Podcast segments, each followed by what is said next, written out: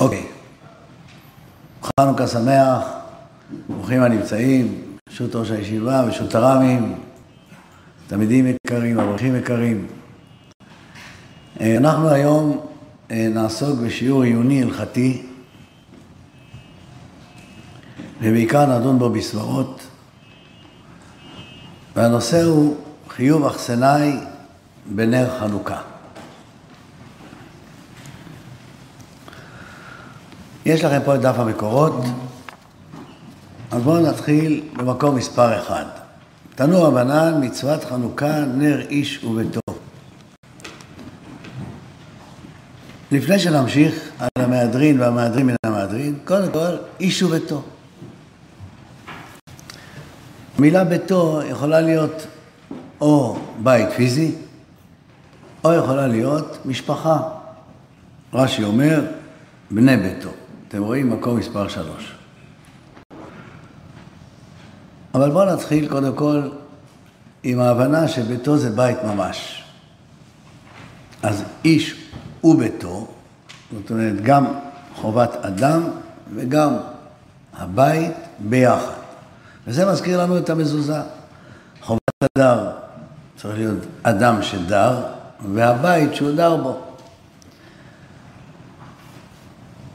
ויש כאן דמיון למזוזה, לא רק בהגדרה איש וביתו, אלא גם כפי שאתם רואים כאן, במקום מספר 4, אמר רבא, נר חנוכה, מצווה להניחה בטפח הסמוך לפתח. ובאיזה צד? בצד שמאל, כדי שיהיה נר חנוכה משמאל ומזוזה מימין. אז גם מזוזה צריכה להיות בטפח הסמוך לפתח. וזה מול המזוזה. ויש גם דמיון המזוזה במשמעות של הנר. הנר הוא אה, פרסומי נישא. גם המזוזה היא פרסום שם השם, שגם הרכוש שלנו שייך לבורא עולם.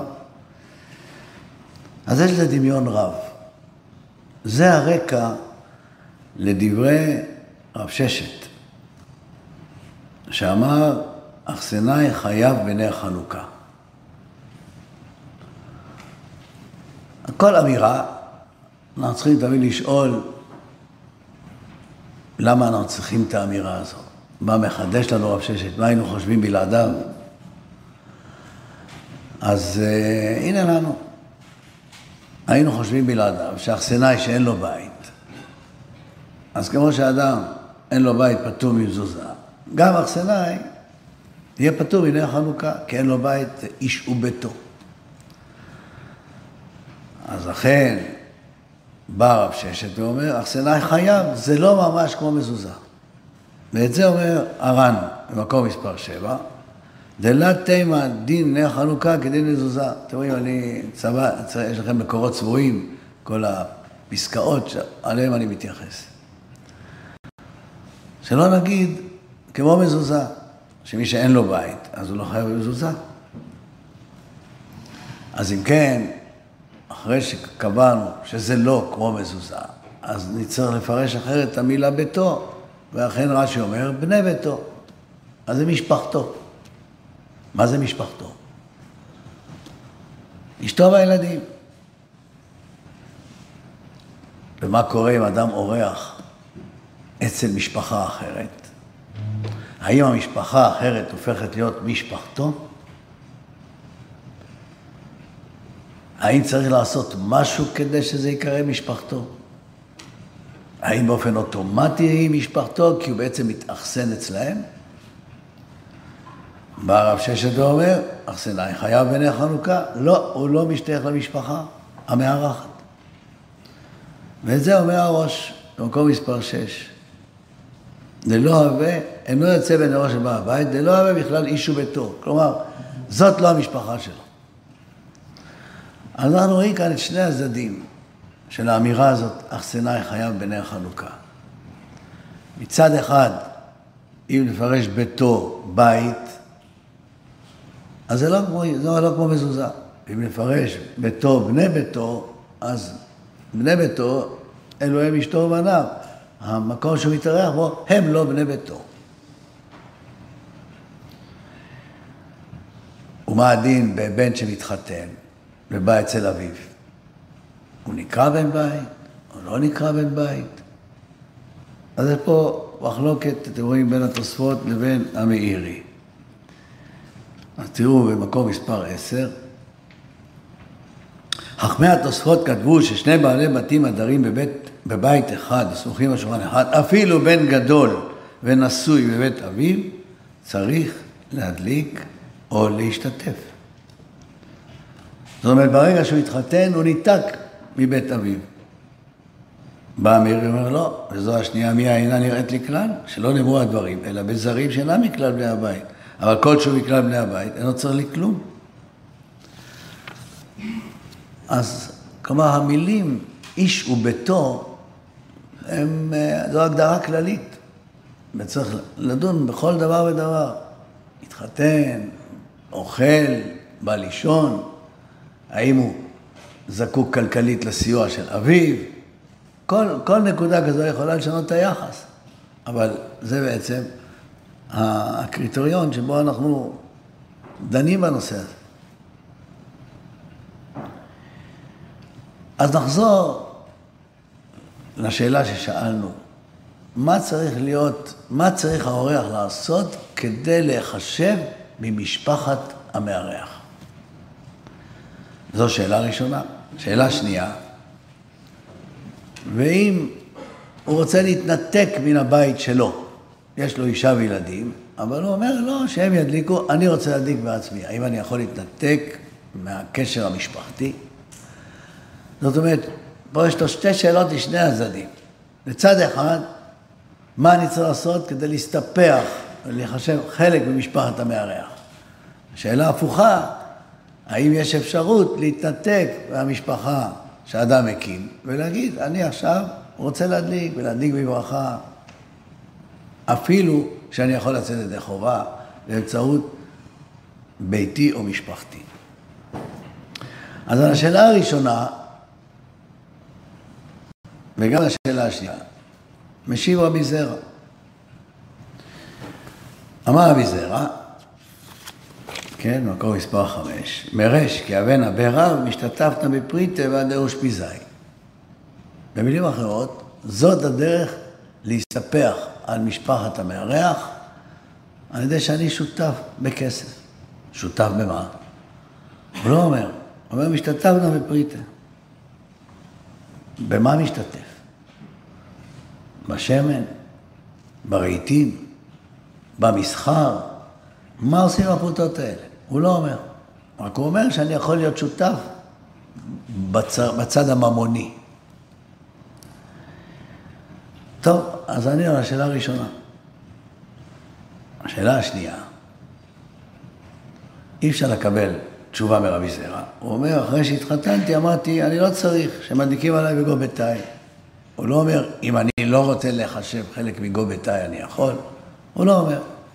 הוא אומר רק שתי המילים, לה צריך לה.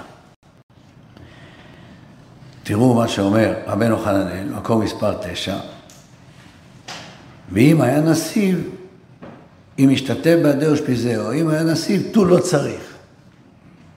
שימו לב, אחסנאי חייב בנר חנוכה, ואם השתתף בעדי אושפיזה, לא צריך להדליק נר. או אם היה נסיב, תו לא צריך להדליק נר. כלומר, במילים אחרות, רבנו חננאל מסביר את רבי זרע שאומר לא צריך לה, הוא אומר אני לא צריך להדליק נר. אני לא חייב בנר חנוכה. למה? שמדליקים עליי בתוך הבית. כשאתם שומעים את משפט, אני לא צריך, מה זה אומר? שאם מישהו רוצה להחמיר על עצמו, יכול. כי אם לא, לא אומר, לא צריך, יכול להגיד, אסור לי. היה יכול רבי זרע להגיד, לא צריך. לא, לא צריך. אסור לי להדליק, כי מדליקים עליי בבית, הוא לא אומר את זה. אז לכן, אם נלך לרבנו חנאל, אז נלך בשיטה הזאת, נלך לבית הבחירה. אכסנאי חייב בנר חנוכה. מכל מקום, אינו צריך להדליק לעצמו. בואו נראה, אה, כן, אלא ישתף את עצמו עם בני הבית. ואם היה נשוי, אה, שנמצא קובע הבית עצמו בעיר אחרת, אינו צריך. אף לשיתוף, שהיום מדליקים עליו בביתו. אינו צריך, גם הוא אומר אינו צריך. שוב, מהמילים אינו צריך, אנחנו יכולים להבין שאם הוא רוצה, הוא יכול. לא, הוא לא אומר שאסור. אסור להדליק. וכך גם משמע מהרש"ל, רבנו שלמה לוריה, במקום מספר 16, בשו"ת מהרש"ל, הוא כועס על מנהג אשכנז, ויוצא נגד המנהג הזה. ככה באמצע, באמצע השו"ת, מקום מספר 16, אבל איך שאינו רוצה לצאת בהדלקה של אשתו שמדלקת עליו בבית, נראה דלאו כל כמיני, ואינו יכול לברך. ומה שהעידן הבחורים מחמירים על עצמם שלא להשתתף בפריטה, ועדיפה לדעתיו מרבי זרע. ואז הוא כותב דברים חריפים, זהו מנהג אשכנז, שמגביהים הטפל, מניחים העיקר, הלוואי שלא יקלו במצוות החמורות.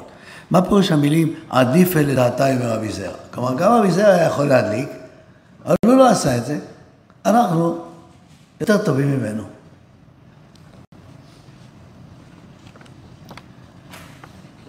אה, טוב.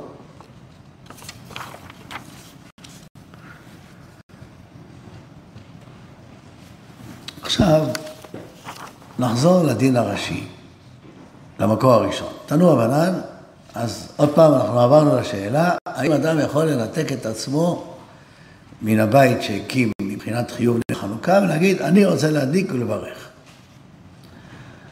אז מה כתוב כאן?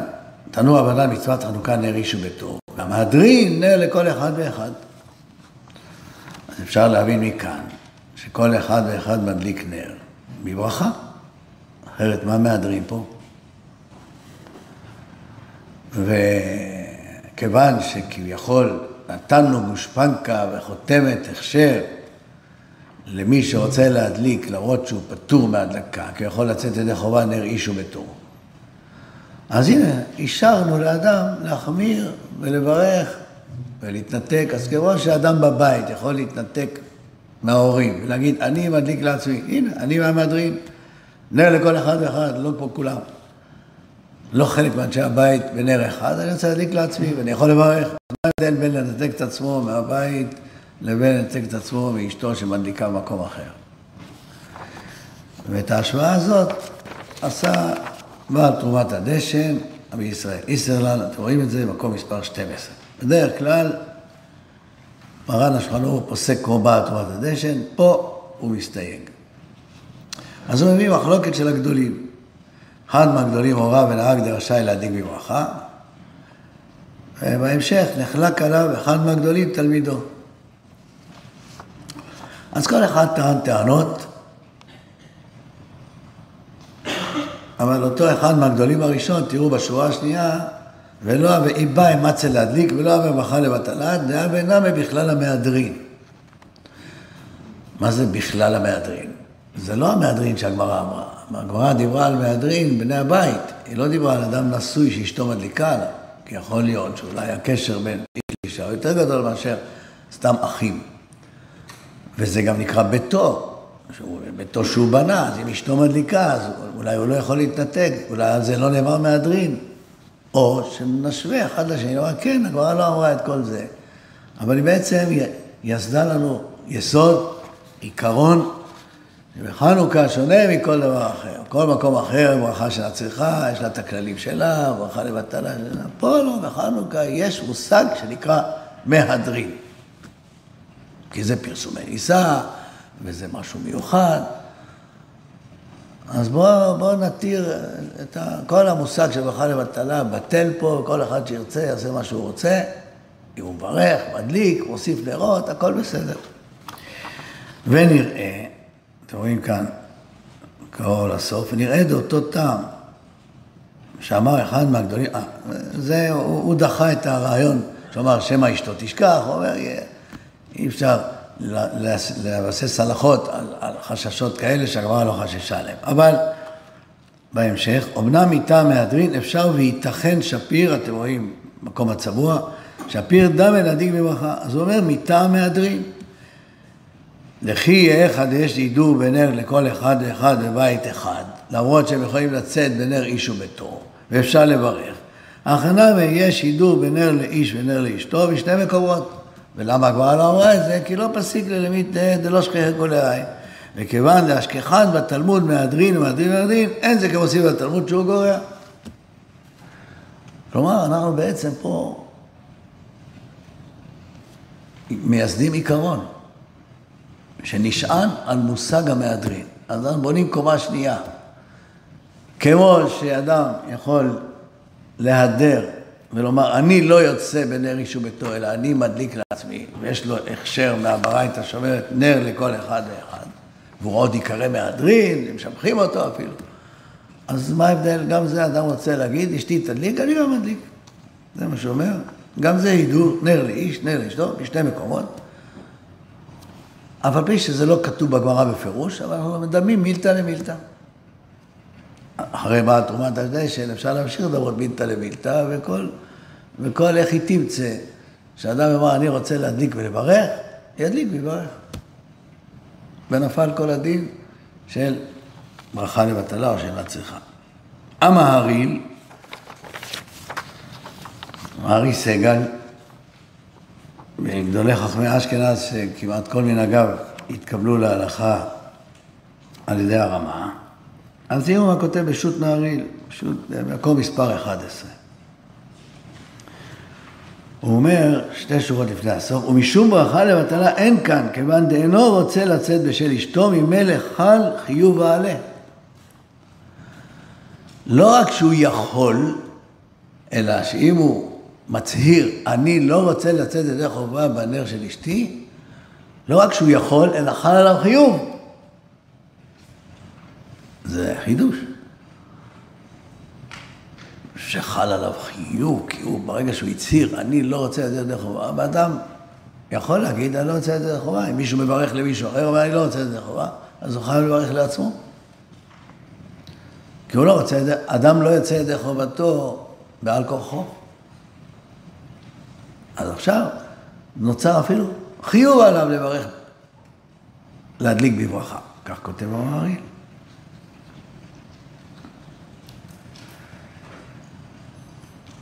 אז כמו שאמרנו, המרשל חולק עליו בנקודה הזו. נחזור למרשל, מקום מספר 16. הוא אומר, היכא שאינו רוצה לצאת בהדלקה של אשתו שמדלקת עליו בבית, נראית אליו כל כמיני. מה, מה אתה אומר? אני לא יכול... אני מתנתק, לא רוצה לצאת ידי חובה. אז הוא מזכיר אחר כך עדיפה מלדעתה עם רבי זרע.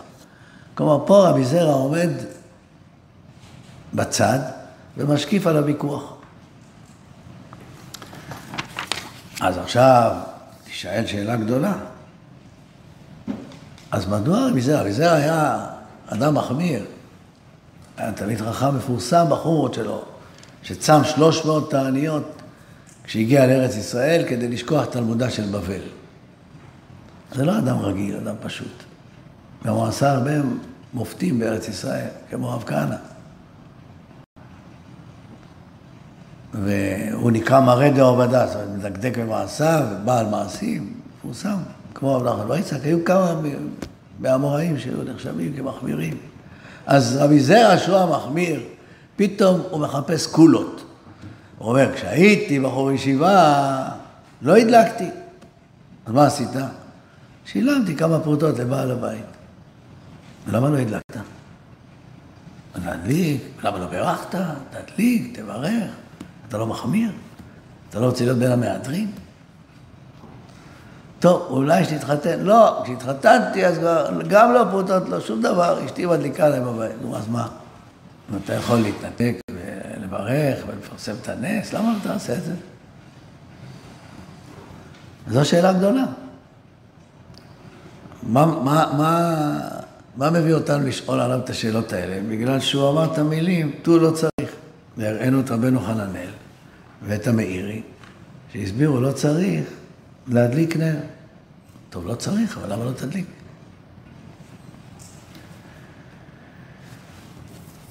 מה הרמה פוסק?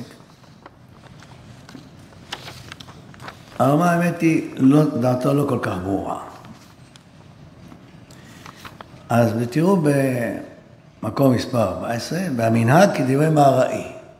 מי זה מהראי? בא תרומת הדשן, רבי איסר לן ישראל. וטעמו ונימוקו עמו, וכך הוא בתשובת מעריל. זאת אומרת, מדין מהדרין, אדם יכול להדליק בברכה למרות שאשתו מדליקה. מה הדין של אכסנאי? בחורי ישיבה, שלא נשואים. הם גם כן יכולים להדליק בברכה? אז בואו נראה את המה, נחזור למעריל. נר חנוכה, שו"ת מספר 11. נר חנוכה נהוג בכל דוכתאי שכל האורחים ובחורים מדליקים, אבל גם אתם מדליקים על כל אחד ואחד בביתו. ואז הוא מתפלמס, למה רבי זרע, למה לא עושים כמו רבי זרע, למה אי אפשר להשתתף באותות וכולי, אבל אין ספק שדברי המעריל מתייחסים למצב שבו אנשים הדליקו בתוך הבית. ששעת הסכנה הפכה להיות כל הגלות שעת הסכנה.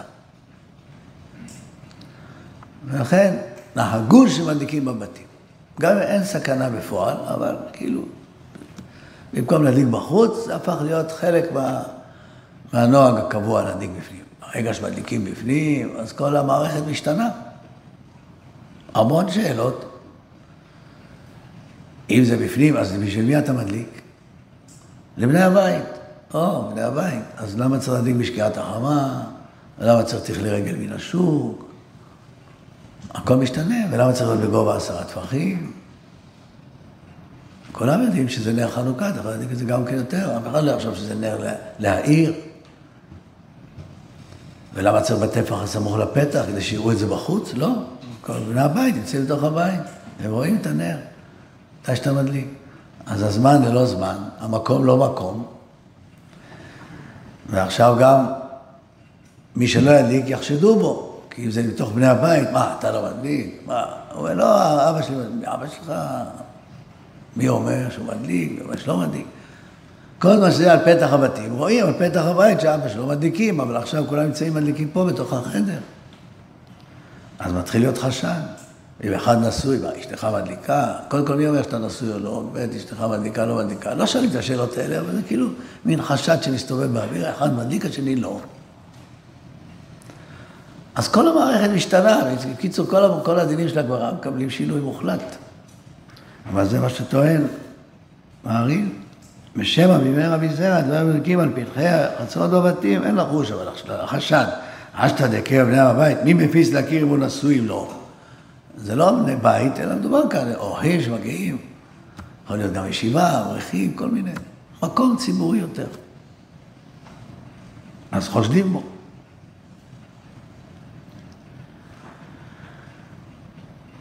ולהי דנהוג עידן להדליק נר כל אחד ואחד, זה לא כמו שפסק ריד, יותר ידעו ונר איש וביתו וכולי. אם כן, עטו למי יחשדה. ואז הוא אומר, גם אם לא רצה לצאת בשביל אשתו, חל חיוב עליו. אומר, רבי זרע, אין ראיה, עוד פעם רבי זרע, הרי הוא היה נשוי, לא הדליק. אז הוא אומר, הרי הוא היה משתתף מעיקרה, והעידן ארובה דעלמא, אין משתתפים, כי יש חשד. אז אנחנו לא נגיד כרבי זרע, לא באלף ולא בבית. לא באלף, כי יש אצלנו חשד ולא משתתפים בפרוטות, מי ישתתף ולא ישתתף, בבית, אותו דבר, מי נשוי ולא נשוי. בקיצור, גם רבי זרע כאילו ירד לטמיון, ההלכה שלו. מה פוסק מה אומר הרמ"א, מה יגיד על זה? אז יש לנו תשות מנחת יצחק. אז קודם כל, כל בני הבית מדליקים יותר, זה מספר 18, אתם רואים אגב, יש אומרים, וכל אחד מבני הבית ידליק. לכן המיניות פשוט. ומה הדין באורחים, ומה הדין בתלמידי ישיבה? אז שוב הלכה יצחק, המקור האחרון, בזה יש לומר דכן סבירה ליל הרמה, זה עכשיו שמנהג שכל אחד מדליק בפני עצמו, אף אכסנאי צריך להדליק, לא להשתתף בפריט. כך הוא מסכם את מנהג האשכנזים. כל אורח מדליק, ברכה, אין שיתוף בפרוטות, מי שנשוי יכול להתנתק, יכול לבקר ברכה והכל. בסדר? אוקיי. עכשיו נחזור לדין מהדרין ומהדרין מן המהדרין.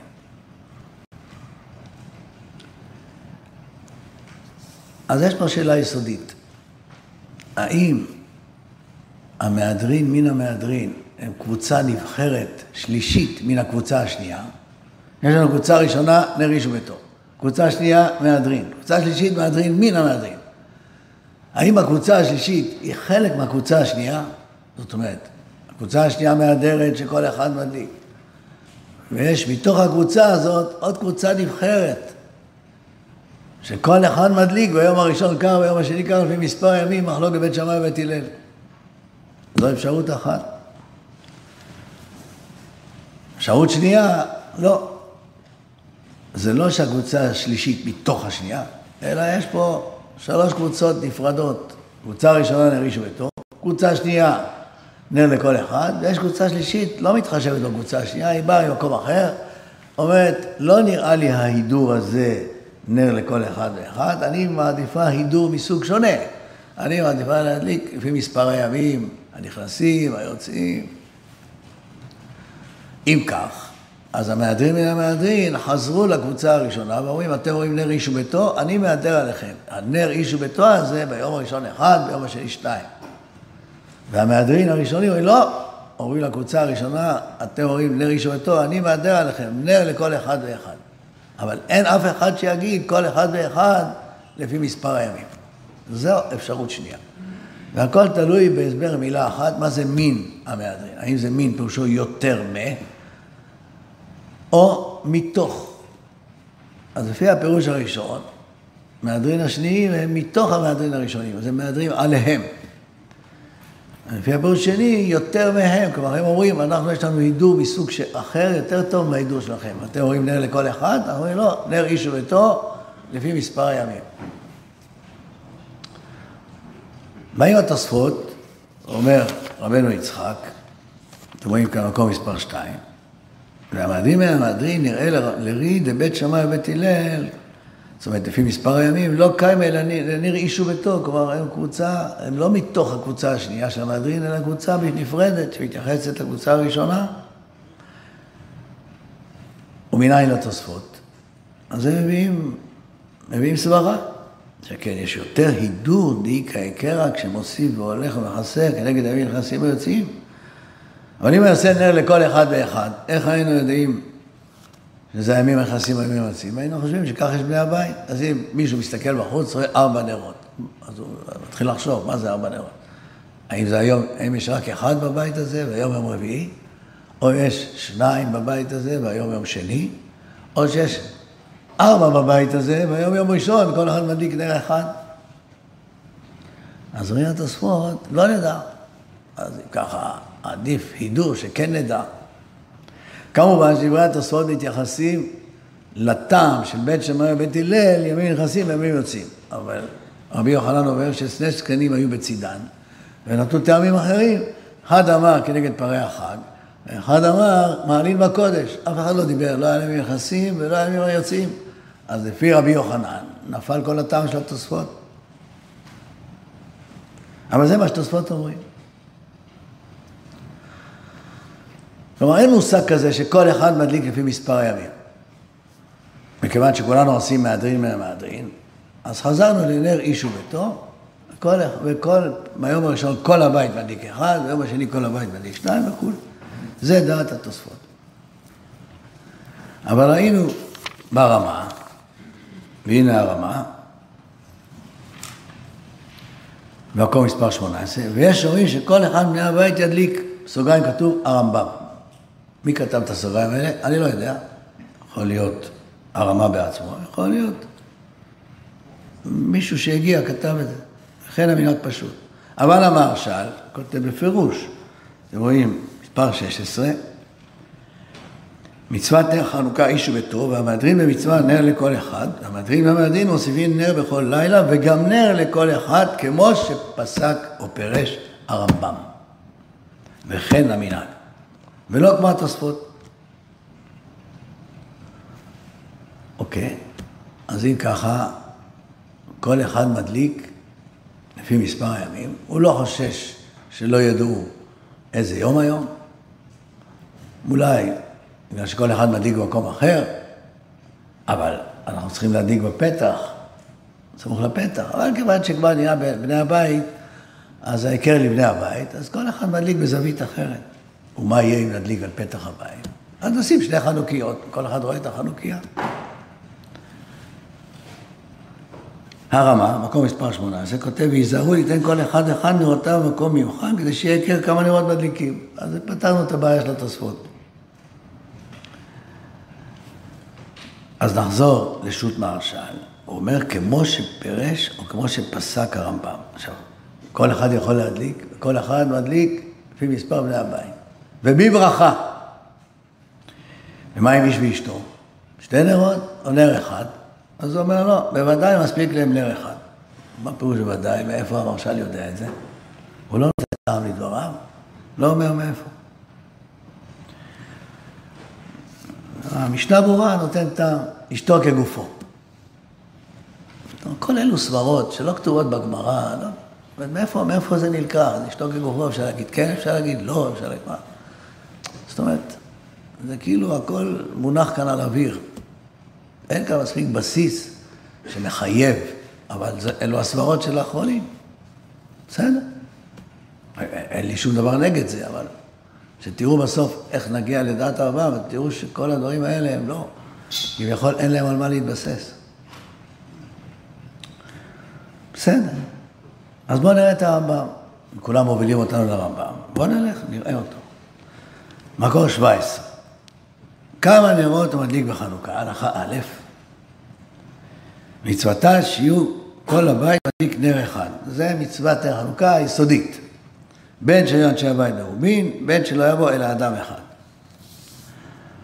והמהדר את המצווה, מדליק נרות כמניין אנשי הבית, נר לכל אחד ואחד. אז אולי מכאן מביאים ראייה, שכל אחד ואחד מדליק. ואם יש לך עוד ספק, אז הוא אומר בהלכה ב', אם היו אנשי הבית עשרה, בלילה הראשון מדליק עשרה נרות, בלילה השני עשרים, נגמרו הספקות, כולם מדליקים. הנחה ג', פתאום משהו אחר. מנהג פשוט בכל ארנו ספרד, כמו התוספות שיהיו כל אנשי הבית מדליקים נר אחד בלילה הראשון, מוסיפים והולכים נר בכל לילה ולילה עד שיצא מדליק בלילה שני שמונה נרות. בין שהיו אנשי הבית מרובין, בין שהיה אדם אחד. לא, אז מה נעשה עכשיו? הלכה א' והלכה ב' אומר מה צריך לעשות. הלכה ג' אומר מנהג פשוט. אז הוא השאיר אותנו כאן בנבוכים. אומר הבית חדש, רבי יואל סילקיש, אומר, זה שהרמב"ם מביא את המנהג הפשוט, בא לומר שמי שיש בידו את המנהג הזה, ימשיך לנהוג לפי מנהגו. כלומר, מי שאין לו מנהג, יעשה כמו שאני אומר, אומר הרמב"ם.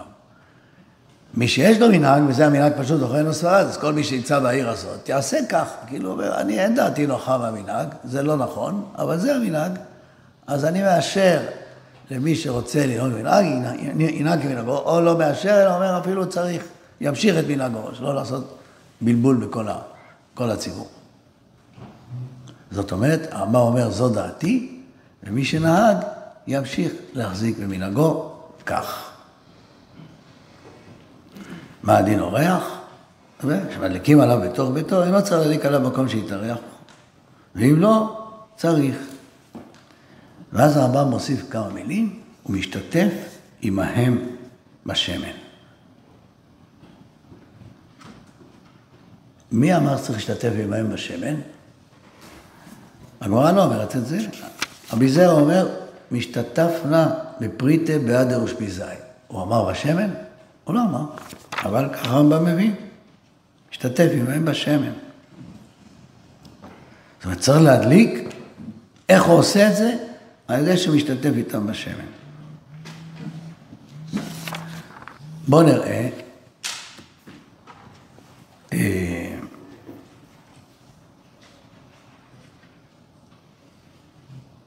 כן, אתה מאירי.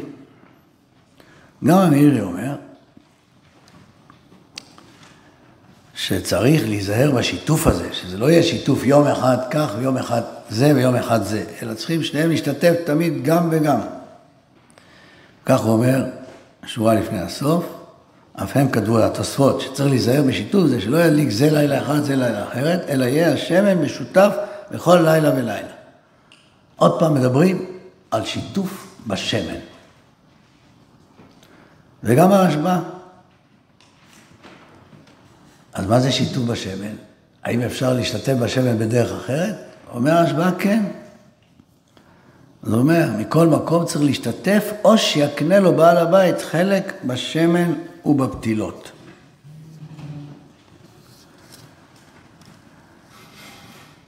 אז חלק בשמן ובפתילות, זאת אומרת, לא צריך לשלם, אלא מקנה לו חלק. יש לך חלק, אני תגביה קניין, אני מקנה לך. בלי לשלם, הקניין עושה את הכאילו שילמת. אבל עוד פעם, חלק בשמן. ואני שואל, איפה זה כתוב שצריך חלק בשמן? אנחנו עכשיו שואלים, איך האורח יכול להיחשב כחלק מהמשפחה שהוא מתארח בה? אז הוא אומר, אני משתתף איתם, אז אני חלק מהם. למה צריך להיות חלק בשמן?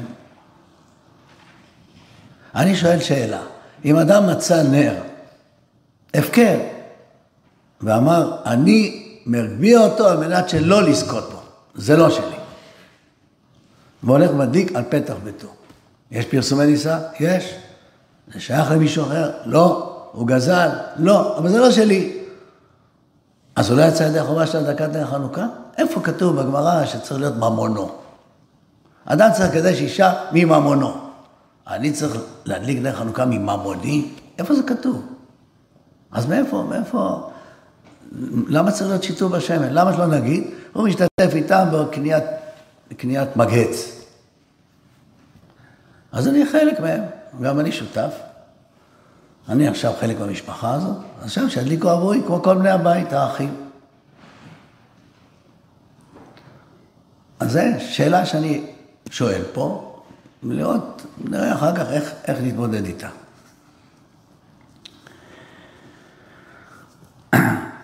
אז בואו נחזור, אה, איך אני אומר, יש דברי אגדה ויש דברי הלכה, לפעמים דברי אגדה מסייעים לדברי הלכה. אם אין אפשרות אחרת, אז נעזר בדברי אגדה, נחבר אותם לדברי הלכה. אני הסברתי בשעתו שכל דתקון רבנן כן דאורייתא תקון. אז הם, חכמים באו ותיקנו חג חדש, זה לא כתוב בתורה. חג החנוכה, חג הפורים. בסדר. אבל איך נעשה את חג החנוכה? אנחנו צריכים, צריכים להקביל אותו איכשהו לחגים שהתורה חייבה אותנו, כדי שזה יהיה חובר לדין תורה. עכשיו, הפסח, החגי התורה הם שניים, הם פסח וסוכות. אה, חג השבועות הוא כעין שמיני עצרת של הפסח. כך כותב הרמב"ן. הוא מסביר את זה יפה, הוא אומר שכל הימים בינתיים זה חול המועד. אז בעצם יש לנו רק שני חגים. ולכל אחד יש את השמיני שלו. חג הסוכות יש את השמיני שלו, זה שמיני עצרת. בחג הפסח יש את השמיני שלו, שהוא חג השבועות. במקום יום השמיני, השבוע השמיני. אז זה מסביר עכשיו את המושג של איש וביתו. איש וביתו מחובר לפסח. כל הבית מביא שא.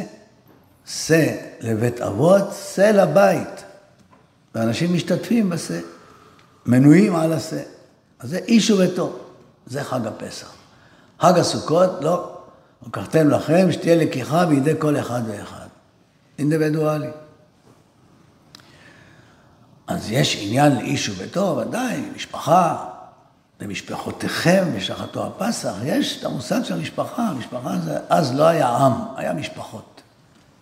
וכל בית שחט את הפסח, כל בית עיזה את הדם. כל בית עבר להיות כמו בית מקדש, משפחה. וחג הסוכות לא, זה כל אחד ואחד הוא עומד בפני עצמו. הוא נותן לולב שלו, שלכם. אז זה דומה לנר איש וביתו מצד אחד, וזה דומה לנר לכל אחד ואחד מצד שני. מה שאני לא מבין, למה זה נקרא מהדרין? אם מפרקים משפחה זה נקרא מהדרין? זה נקרא מהדרין מצד זה שכל אחד הוא, מחייבים אותו, לא מחייבים אותו, מחייב את עצמו, לקנות נר, לשלם כסף, בסדר. מצד זה זה הידור שכל אחד עושה, אבל איזה הידור זה כשאתה מפרק משפחה? אז למה זה נקרא מהדרין? ולמה סוכות זה יותר מהדרין על הפסח? אני לא יודע. עכשיו בא בית שמאי בית הלל, אחד אומר מוסיף והולך, כמו ספירת העומר, זה פסח. ואחד אומר, פוחד והולך, כמו פרי החג. אז מה שהביא אותי לכל המחשבות האלה, זה היה הנימוק של פרי החג. אז הוא הביא אותי פרי חג הסוכות, יש פה גם חג הפסח, יש פה ספירת העומר, יש פה בית הלל בית שמאי, יש פה איש וביתו, וככה נבנה כל הרעיון הזה, שהוא רעיון בהגדה. ואז לפי זה יש מושג שנקרא מנויים על עשה.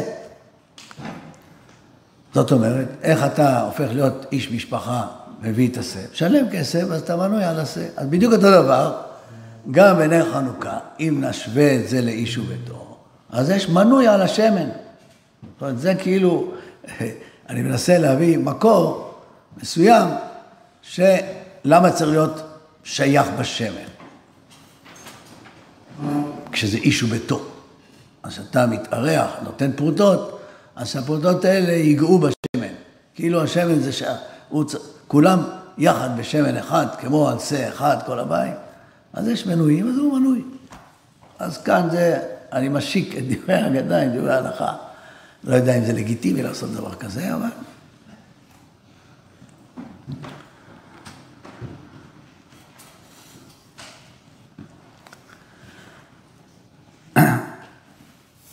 עכשיו, הרעיון הזה, או מה שאמר בה תרומת הדשן, שכל אחד יכול להדליק בברכה וכולי, אז הבית יוסף מסתייג מזה. כמו שאמרתי לכם, בדרך כלל פוסק מובן תרומת הדשן, אבל פה הוא מסתייג, תראו מקום מספר 13. כתוב בתרומת הדשן, לאחסנאי שהוא נשוי ורצה להדליק ולברך משום הידור שפיר דמה, ולי נראית ואין לסמוך על זה לברך ברכה של הצלחה. אז הוא חולק עליו. טוב, בואו נחזור לרמב"ם. כן. אז להיות חלק מבני הבית, תקנה מגהץ. למה, למה צריך שמן? אתה צריך להיות שותף איתם במשהו, וגם הוא לא אמר שהשתתפת בפריטה בשמן, הוא אומר שהשתתפת בפריטה. אני חלק מכם, את, את, אתם רוכשים דברים, גם אני רוכש דברים, אני נותן לכם כסף ואני חלק מכם. למה צריך להיות חלק בשמן? מי אומר שאדם צריך להדליק בשמן שלו, ממונו? זה לא מהצד שזה שלו, מהצד שהוא חלק מהם. אז הוא יכול להיות חלק מהם גם בדברים אחרים. למה לא מגץ? בגלל שמגץ...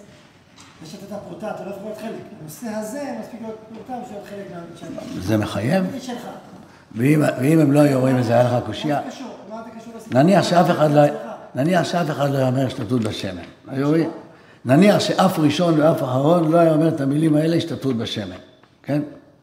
אלא אומר השתתפת בפריטה והוצאות אנשי הבית. היה לך קושייה? אתה לא היית מחדש בעצמך שצריך דווקא שמן. אתה רק מסביר למי שאומר צריך שמן, אבל... לזה. אז בואו נראה את הרמב"ם. תראו, למה אני מקשה את כל הקושיות האלה? לא כדי לקנטר, כן? אפילו שאני אשמע טיפה חריף, לא. זה תוך כדי דיון. כי אני רוצה להראות לכם את הרמב"ם. לפי הרמב"ם, כל הבעיות שהעלינו, כולן נפתרות, ולא כמו שהבינו את הרמב"ם. אז בואו נראה. נחזור לרמב"ם. הרמב"ם אומר, מקום מספר 17, והמדר את המצווה מדליק נרות כמניין אנשי הבית. מי זה מדליק? בעל הבית. כמניין אנשי הבית, הוא מסתכל סביבו, רואה חמישה ילדים, שישה ילדים, אז אני מדליק כך וכך נרות. נר לכל אחד ואחד. הוא מדליק נר לכל אחד, לא נר שמדליק כל אחד, אלא הוא מדליק עבור כל אחד ואחד. נחזור לברייתא, והמדרין נר לכל אחד ואחד. אז לא כמו שהבינו, נר שכל אחד ואחד מדליק, אלא נר עבור כל אחד ואחד. אחד מדליק עבור כל אחד. כן, אז לא נר איש וביתו, אלא איש ונר לכל אחד ואחד. אז על איש הוא מדליק. אז נמשיך את הרמב"ם. למדר את המצווה מדליק נרות כמניין אנשי הבית. נר לכל אחד ואחד. בין אנשים, בין נשים, כלומר גם על אשתו הוא מדליק. לא שאשתו מדליקה בנפרד, אלא יש לו אישה וחמישה ילדים, אז הוא מדליק שבעה נרות, אחד בשבילו, ואחד בשביל כל בני הבית, ואחד בשביל אשתו. מדליק עליהם. זהו. הלכה ב', כיצד הרי של אנשי הבית עשרה, בלילה הראשון מדליק. הוא לא אומר מדליקים עשרה נרות, הוא מדליק. וכולי. זה דבר ראשון. מה אנחנו רואים כאן? אם נגיד כך, אז נפל כל הבניין של אין ברכה שאת צריכה, כל אחד יכול להיעדר ולברך. אין, אם רק אחד מדליק, אז רק אחד מברך. כלומר, אין רשות לכולם לברך. אז אי אפשר לבנות על זה קומה שנייה ולהגיד אפשר גם להתנתק מהאישה, כי הנה ראיה שגם בבית כל אחד יכול לברך. לא. אם אתה אומר אחד מברך לכולם, אז אף אחד לא רשאי לברך. רוצים להדליק, שידליקו, אבל לא, לא יכולים לברך. אז ברור שאדם לא יכול להתנתק בחיוב ממה שאשתו מדליקה עליו, והוא יברך. אי אפשר לעשות את זה. ממשיך. הרמב"ם אומר על האורח, שימו לב. אורח שמדליקין עליו בתור, מה זה מדליקין עליו? היה צריך לומר מדליקין בתור ותור. אשתי מדליקה, היא מדליקה. מה פה שהיא מדליקה עליי? היא אומרת זה לבעלי? לפי שיטת הרמב"ם, כן, כי היא מדליקה נר נוסף עליו.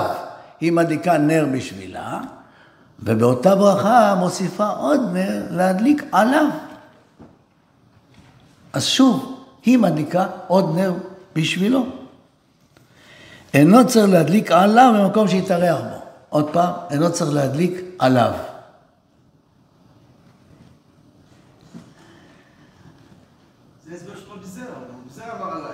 כן, כן, כן, כן, כן, גם רבי זרע אמר את זה. עכשיו, זה מסביר לנו מדוע נר לכל אחד ואחד נקרא מהדרין. הרי שאלנו, אם אתה מפרק את המשפחה זה נקרא הידור? התשובה, אתה לא מפרק את המשפחה. לפי הרמב"ם, נשארים משפחה נר איש וביתו, אבל הוא מדליק על בני הבית, אבל הוא מדליק על כולם. אז עדיין הגדר של משפחה לא התפרק. אז לכן זה נקרא הידור, כי ככה היה מדליק נר אחד, עכשיו בעל הבית ידליק עוד אחד ועוד אחד ועוד אחד, משלם כסף, זה עולה לו כסף להדליק עוד נרות. זה נקרא הידור, הוא מוסיף עוד ממון. ולפי זה, מה זה מהדרין מהמהדרין? ממשיך בעל הבית, הוא מדליק ביום הראשון עבורם נר אחד, ועבורם ביום השני נר שני לכל אחד, שתי נרות ושתי נרות, עד שהוא מדליק שמונים.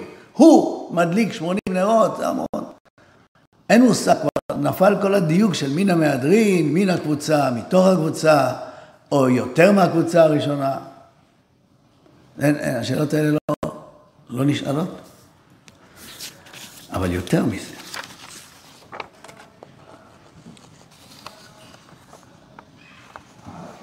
בא רבי זרע ואומר, אני השתתפתי בפרוטות. נו, למה לא הדלקת? שאלנו. הוא אומר, אסור להדליק.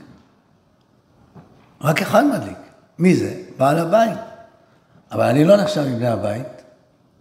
אז מה עשיתי כדי לחשב מבני הבית, כדי שבעל הבית ידליק עוד נר בשבילי, עוד נר בשבילי, הייתי משלם עבור הנר הזה. הוא לא משתתף בשמן, אלא הוא משלם עבור ההוצאה שבעל הבית הוציא להדליק עוד נר בשבילו. ואם בעל הבית יגיד לרבי זרע, תשמע, אני אוותר לך. מצוין, לא צריך להשתתף בפרוטה. הוא לא צריך להקנות לו חלק בשמן. אלא זה לא דין בשמן, זה דין בזה שיש פה הוצאה נוספת של בעל הבית, והוא משתתף בהוצאותיו. הוצאת עוד כסף, הנה כסף, עבור מה שקנית שמן. זה הקשר עם השמן, קנית שמן. לא צריך שבעל הבית יקנה ויקנה לו חלק, לא.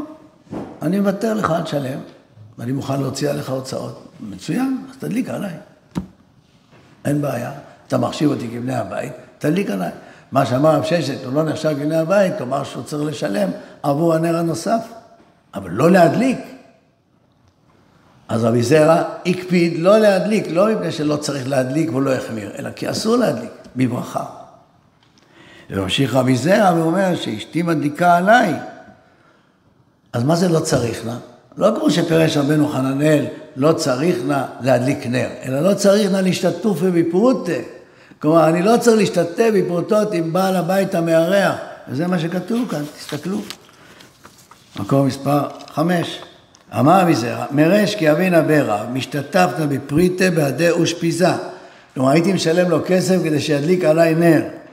אחרי שהתחתנתי, אמינא, אשתא ודאי לא צריך לה להשתתף בפרוטה עם בעל הבית שלי. לא, לא, לא צריך לה להדליק נר, לא צריך לה להשתתף בפרוטה.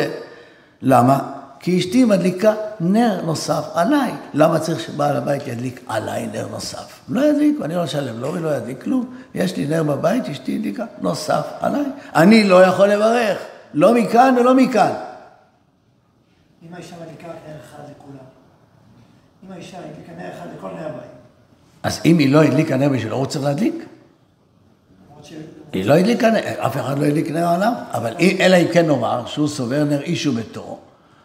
ונר אחד מספיק לכולם, ולא צריך לכל אחד ואחד. אני לא יודע מה סובר רבי זרע, אבל זה שהוא אומר, מדליקים עליי, לא מדליקים עליי, זאת אומרת שהוא סובר נר לכל אחד ואחד. השאלה לא רק רבי זרע, השאלה על הרמב"ם. הרמב"ם שאומר, הרמב"ם שאומר, ריח שמדליקים עליו בתוך ביתו. כן. אני מסביר שזה עליו נר מיוחד. נר נוסף. לפי הרמב"ם אני שואל, אם מדליקים אה, נר אחד לכל בני הבית, כולל הוא שנמצא... אז זה לא מהמהדרין, אז אתה תלוי, זה מה שהוא אמר מקודם, זה דין של מהדרין, אז אתה גם לא יחשב בין המהדרין. או כן יחשב אלא מהדרין. אבל זה דין, זה דין של מהדרין, זה לא קשור. זה נשמע, אם מדליקים עליו, זה נשמע שהוא צריך להדליק במקום שיתארח, אבל לא מדליקים עליו באופן ספציפי. אם, אם אשתו הדליקה רק... רק אחד. רק אחד, או אם בעל הבית לא הדליק עליו? אם אשתו הדליקה רק לאחד. אז הוא חייב להדליק נר, או אם, בעל, הבית, או אם בעל הבית לא רוצה להדליק עליו, לא רוצה לשים עוד נר, לא רוצה לקבל את הפרוטות שלך. אז הוא חייב, זה מה שכתוב, אמר ששת הרסנאי חייב בנר חנוכה. מצד המהדרין שבדבר, בעיקר... מצד המהדרין, אם הוא סובר כמהדרין, אז כן.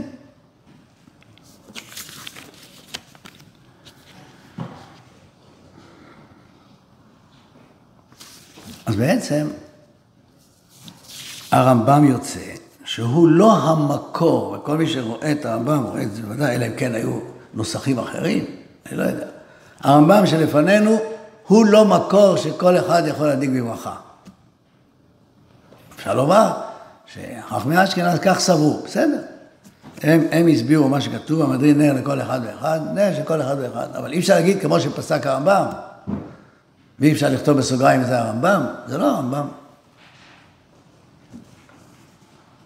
אז יוצא שיש לנו עכשיו בעצם שלוש שיטות.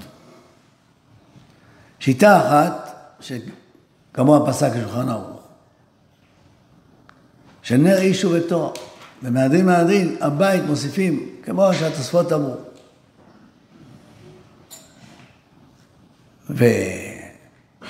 ונגיד השתתפות בשמן, אז אורח משתתף בשמן. אז הפרוטות האלה הם נועדו להשתתפות בשמן. מקור אין לי, חוץ מהאגדה שאמרתי, אבל בסדר, כך הבינו הראשונים, כך הרמב"ם כותב, חלק בשמן. ויש את השיטה שכל אחד ואחד מדליק בברכה, ואז בעצם אין מושג של ברכה של הצריכה, ועוד לפי המעריל אפשר אדם שלא יצא ידי חובה, יגיד אני לא יצא ידי חובה בדקת נר לאשתי. ואז הוא ידליק שוב בברכה. ויש את השיטה של הרמב"ם על פי ההסבר שראינו בסוף, שהמהדרין, בעל הבית, מדליק עבורם עבור כל אחד ואחד, והמדהים והדין הוא מדליק עבור כל אחד ואחד לפי מספר הימים. אסור לברך, אף אחד לא יכול לברך חוץ מבעל הבית. אם האישה מוסיפה נר על מי שנמצא מחוץ לבית, אז הוא פטור מלהדליק, והוא לא יכול להדליק נר בברכה, אבל אם היא לא מדליקה עליו, אז כן, הוא רוצה להיות המהדרין, אז זה נכלל בגדר אכסנאי חייב בנר חנוכה. אוקיי, והשאלות ששאלתי נשאלו, לא לפי שיטת הרמב"ם. אם יש למישהו תשובות וזה, אשמח לשמוע. יישר כוח לכולם, ותתברכו ממקור הברכות. מקווה שלא לא יהיה